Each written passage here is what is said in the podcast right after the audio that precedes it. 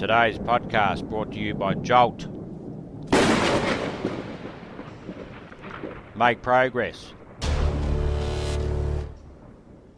Not excuses. Dream big. Get massive results.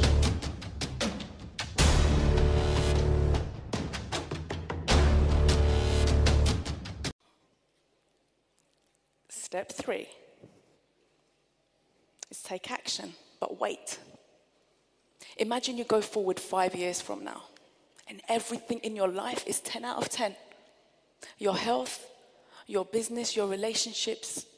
You are more happy, healthy, successful, and loved than you ever have been. Would you think, feel, and act differently than you do today? The answer is usually yes. What I suggest is you act from that level of consciousness. Don't wait for five years to feel like that. You can feel like that today. And then you take action. Then you take the next step, just one step towards what you want. I worked with a client. He wanted to get promoted at work, he wanted to become a manager. I said, okay, act like it, act like a manager.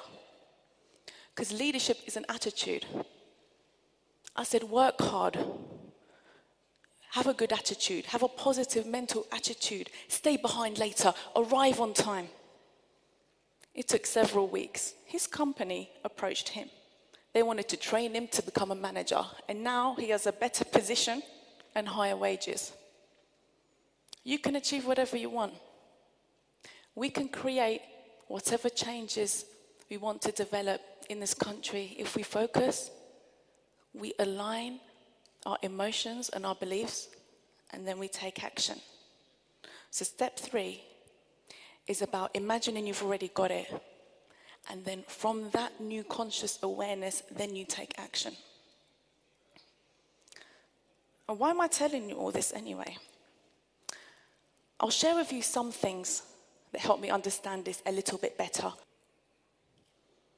Negative thoughts and emotions, they weaken your immune system. So, judgment, complaining, any negative emo- emotion, it weakens your body. Scientists say we have 50 to 70,000 thoughts per day.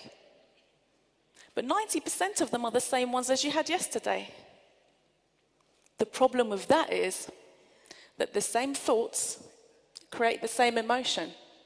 That creates the same action, which gets the same results, and then you get the same thoughts, and so the cycle of creation continues. You see, most people wait for outside circumstances to change for them to change. But life is totally opposite. You must change on the inside in order to see change on the outside. Let me ask you something. Who here has a mobile phone, laptop, computer device, something? Please put your hands up. Okay, great, thank you. Now, if I told you I sent you an email with a virus, that would destroy all the data on your phone or your device. Hands up how many people would open that email?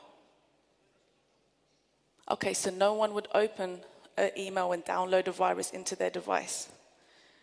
But you download viruses into the most important computer in the world, your brain. Negative thoughts are like a virus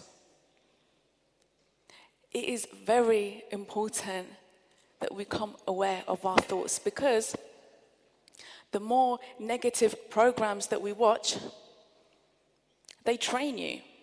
They train your thoughts, they train your beliefs, they train your expectation that this is life. It's called television programming for a reason. Yes, it can be used for good sometimes. However, what would happen if you just switched your television off for 30 days.